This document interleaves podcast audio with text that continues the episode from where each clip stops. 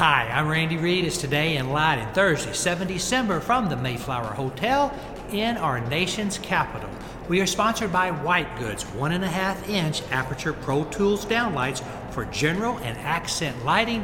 Here are the stories making news. Yesterday, I listened to the Deco Lighting bankruptcy's court session. ABS, who is the largest creditor, ended up as the owner. Although the ownership issue has now been settled, there are still two ongoing issues, and you can read about those at edisonreport.com. IES is undergoing an operational change by shifting its fiscal year from 1 July through 30 June to a calendar year. I sat in on a board meeting earlier this year where it was discussed.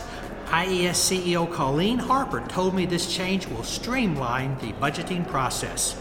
The US ITC initiated an investigation into OLED display modules and components based on a complaint by Samsung.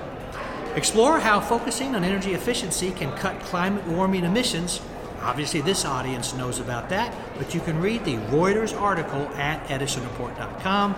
Don't miss AAILA's final webinar of the year featuring Travis Labe from Casambi Technologies discussing the advantages of Bluetooth low energy mesh on 13 December. Espen Technologies introduces Revo lighting, marking a major leap into the commercial and industrial lighting arena in North America. Alongside LED tubes and drivers, Espen now offers Revo fixtures.